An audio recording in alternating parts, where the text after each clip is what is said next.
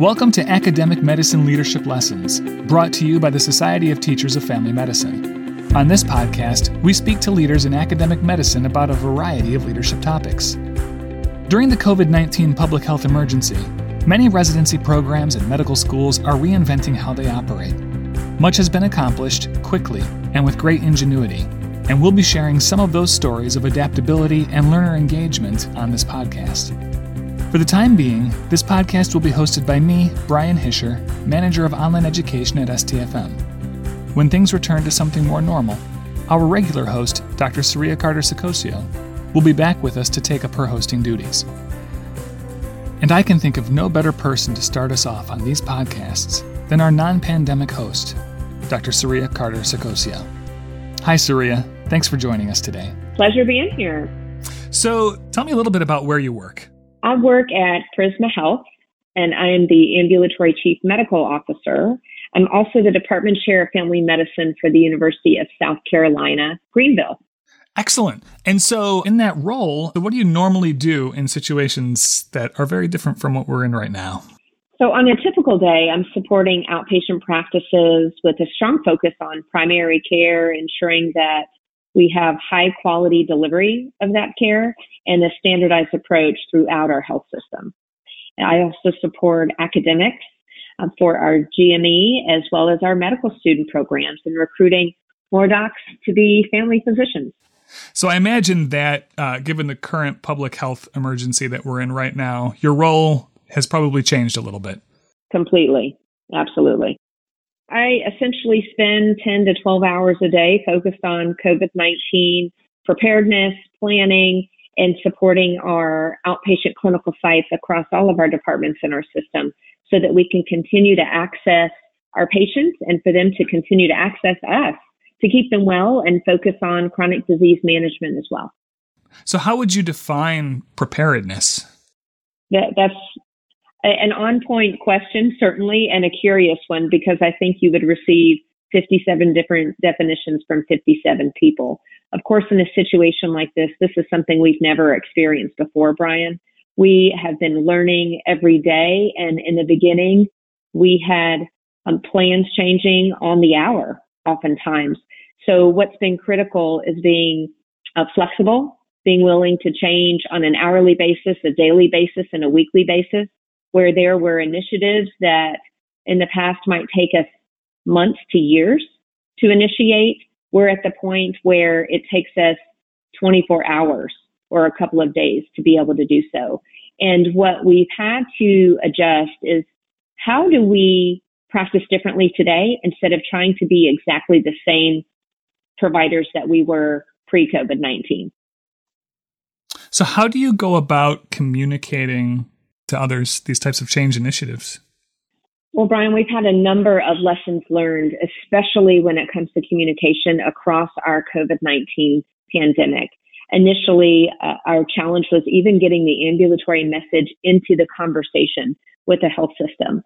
So, of course, we're no different than many other hospitals and academic institutions, where oftentimes the focus starts at the hospital, and it takes us some time to decentralize our efforts and our focus to then incorporate the entire community in our focus for healthcare. So what we recognize is it was really important to identify who are the decision makers, first of all, so that we can even meet, move forward with policies that need to be created day by day and updated um, on multiple occasions. And we recognize that we also had to collaborate with groups. Certainly the ambulatory space is not primary care only for us. We have eleven different departments and over a couple thousand physicians in our medical group in one of our markets, and the other market um, has over a thousand themselves. So being able to align everyone with a consistent message as much as possible has created an opportunity for us to provide and deliver touch points, if you will. So exactly what you said, I don't have time to send out an email every time a plan changes. Um, we've set up a process Um, to get you in the weeds with me a little bit, where um, twice a week we have what we refer to as an ambulatory covid nineteen touch point. And during those touch points, we give pertinent updates that the entire ambulatory space needs to be aware of. Um, we do a round robin of every single department to identify what have been considered best practices, where are some of the challenges that we can share our stories, and how do we hold one another accountable to then deliver a message across all of these providers and within our practices consistently.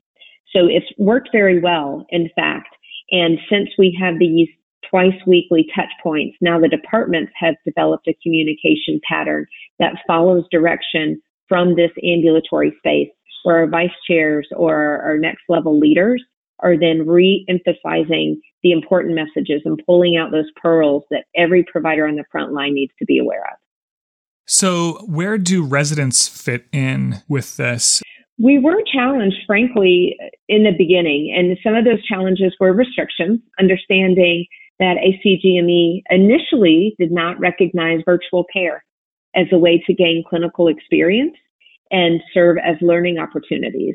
Now, I am thrilled that we have seen some relaxation of those restrictions, and as a health system, we've created a systematic process that works the same across all spaces for residents so that they all have the opportunity to experience the same type of telehealth touch point with their patients in collaboration and precepting with their attendings.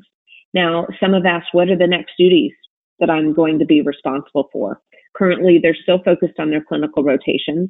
And as much as possible, we are trying to preserve that experience for them for a number of reasons. One of those being a chronological timeline that requires us to make sure they get all of their required elements in time so that they can graduate appropriately.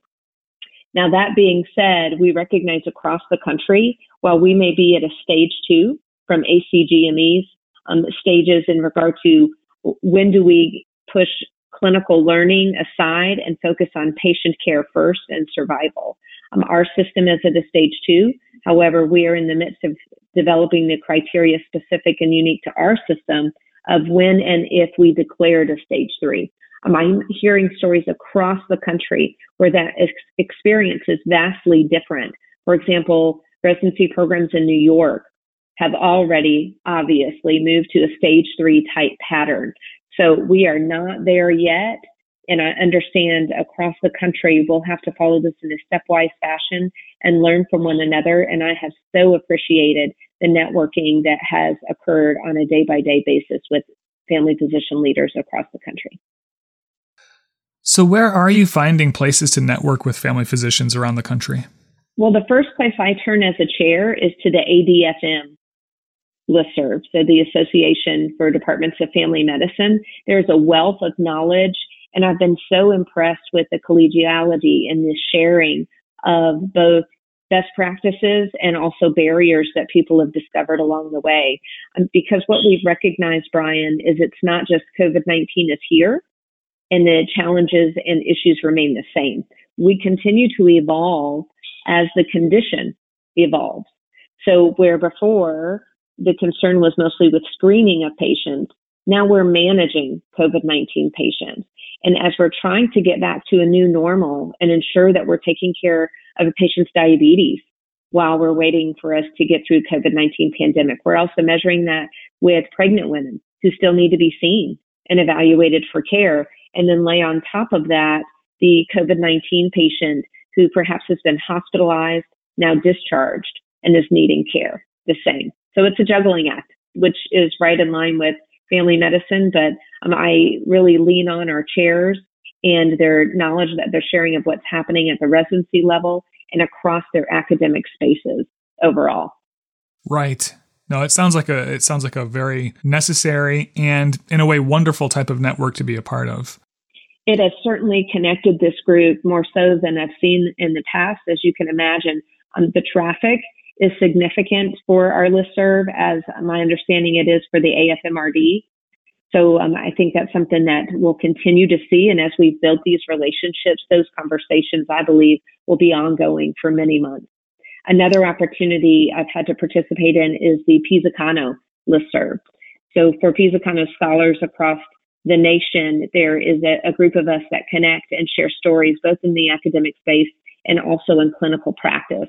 So the benefit of participating with that group is then taking some pearls if you will, of um, successes in the clinical practice space, and then relaying that back to our academic environment so that they're getting a true experience of what it's like to be a practicing physician in a, a COVID nineteen pandemic, which will then prepare us and them for the next pandemic, as we know we will have one eventually, hopefully for a uh, far away time. And certainly that would be my prayer. Absolutely. So you mentioned pearls. Um, one of those would be coming together rapidly into, uh, I, I would consider it more like bumper cars initially. And now we're part of a slow and then a quick pace dance, if you will. And in the beginning with our bumper cars, um, it, it, it could be incredibly frustrating to find your swim lane and to identify, as I mentioned before, who who has decision rights on some issues. How do you get information communicated and distributed amongst the masses, which is critical in a very timely process? So being patient, yet being persistent is critical. If you just sit on the sidelines, you'll stay on the sidelines with this conversation. You've got to be confident about what you think matters and what is absolutely necessary for safe patient care and to protect your providers and their team members and healthcare teams and their clinical practices. So very important, that persistence. Um, being curious, yet trusting your gut is something that um, I have reaffirmed through this process. If something doesn't sound right, it probably isn't. And there may be others who feel the same way that you do, but if you don't voice that concern, then someone else may be waiting for someone else to do it. And as we're moving so quickly, the risk for creating additional error is greater than what we would see in any other time where we have a methodical process, a strategic planning period of time and implementation, and then an evaluation of what we do. Um, what's happening today is within twenty-four hours, you have your strategic planning and your evaluation occurs essentially the next day. And so you also have to grow your skin a little thicker than perhaps you're used to. Uh, feedback is critical, and you've got to be open to it because we've got to rely on one another to make it the best plan that it could be. Um, I think it's also important to note in a time like this, it's critical to have your subject matter ex- experts and to be able to rely on one another to develop that core team that can lean on one another. It's exhausting. And when we're exhausted or our resilience is tested, um, so are our manners. And um, respect is critical because everyone is trying to do the right thing, and we may have different ways of approaching that. But having that close-knit team so that when you're going on your eighteenth hour and perhaps getting to the end of your rope, perhaps they're recovering from one of those states where you helped them previously the day before. You've got to be vulnerable, and it's okay to be vulnerable. No one will have all the answers in this space. And in fact, it's very important to lean on others if they have a better idea and to be able to move forward with that conversation. I think that's really important. Um, another lesson I'll share is I've surrounded myself with people that help stretch me. I tend to be someone who always likes to have a plan, very methodical in my approach, and because I want to ensure success. In a time that we are experiencing today, it's important to surround yourself with others who may stretch a little bit. I'm a colleague of mine, I call him Cowboy, and that's because sometimes he can get ahead and he's got tremendous ideas, and we work incredibly well together because while I may help him stabilize a bit, he stretches me in areas where I may not have tried risk or innovated as quickly as he has. So recognizing those talents and the gifts that people bring to the table. And then here's where I've seen a difference across the country. So now we're getting practical in how we take care of patients and why it's important that we do what we do. And it's being prepare, prepared for developing a new normal. And what does that new normal look like? If we all stayed focused on screening and testing and managing COVID nineteen and COVID nineteen only, we would be missing the tremendous opportunity we have and the skill set that we bring to the table as family physicians to maintain wellness, to ensure the optimal health for every single patient we're approaching. So for us, it was incredibly helpful that we had resources available to, within twenty-four hours, develop telehealth capability.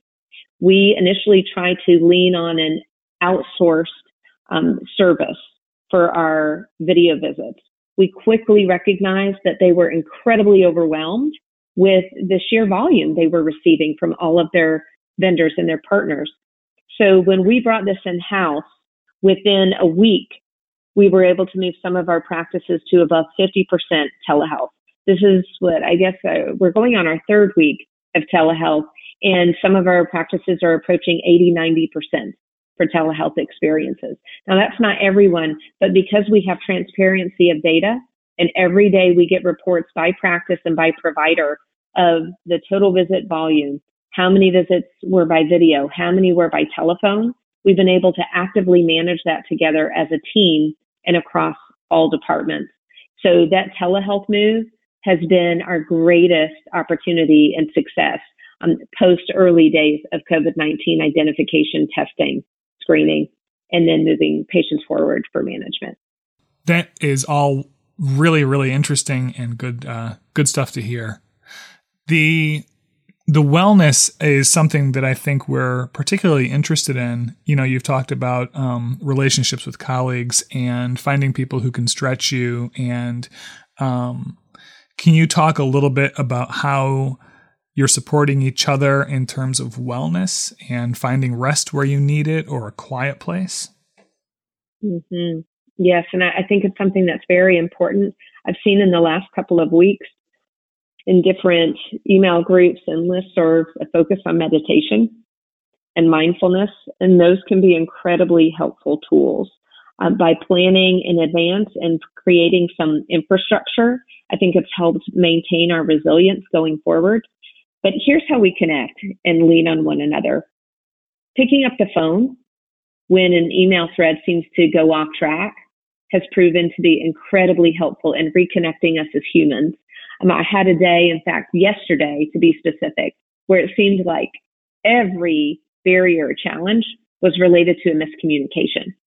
And I found the greatest way to connect with my colleagues was to pick up the phone and have a conversation with them, to lighten up the subject with humor and get a laugh in here or there. And when people realize that you're here to help, they're here to help, and perhaps we just weren't on the same page to begin with, it's made a big difference. Um, I've also seen in our residency program a connection of the faculty. When someone looks tired, give them a break. A message came out today to all of our faculty from our vice chair of academics. While we are on a travel restriction for the next thirty days, this is spring break season. And that's challenging for folks who've been waiting, and perhaps they had plane tickets originally or beach trips scheduled. And the message came out very clear that while we have a thirty-day restriction, if you need a day to recharge, we want to do that for you. We want to empower you to feel that that's important to take care of yourself. So on a case-by-case basis, we're trying to help our colleagues that way. So while you can't travel, you can certainly settle in for a staycation for a day. And something else that we've done within our department is we've connected by phone once a week to check in. How are you doing? Uh, are you hanging in there? What do you need help with? We have the same struggles across our system and in our clinics, um, both on the academic side and our clinical community. And once you hear that people are struggling with the same issues, or they found small success um, by getting the video visit to work, or, or finding a way to work a system that you've never tried before in the past, it's helped bond the department more so. And then connecting with email is another way. Sometimes it's just sending a thoughtful email of, hope you're doing okay, you've been on my mind. And when we've had colleagues who've come down with fevers or symptoms and are being tested for COVID nineteen, reaching out to them while they're having those symptoms to say, hey, I care about you, and I want to know that you're okay. If there's anything I can do, you let me know. But it's important you know we're thinking about you back at the ranch. Yeah, that all sounds incredibly important. Um, just every little bit, every little connection is going to be, it's going to make a big difference for somebody.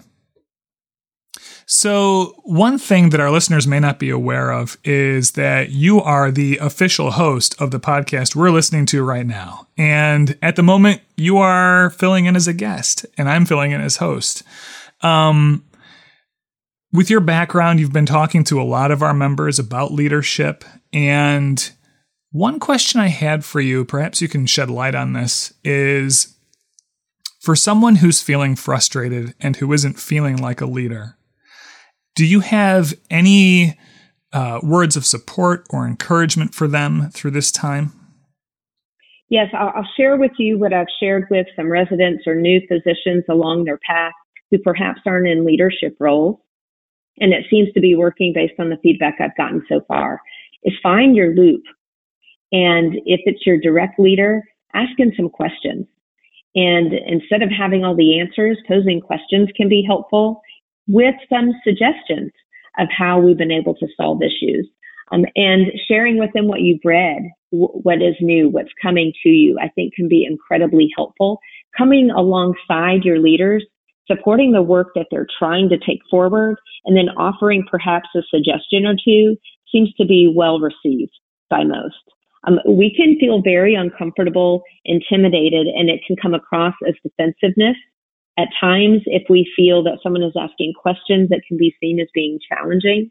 So just being very mindful, in fact, how you would talk to a patient, for example, who you know may be resistant to quit smoking, or someone who perhaps has behaviors that need to be addressed.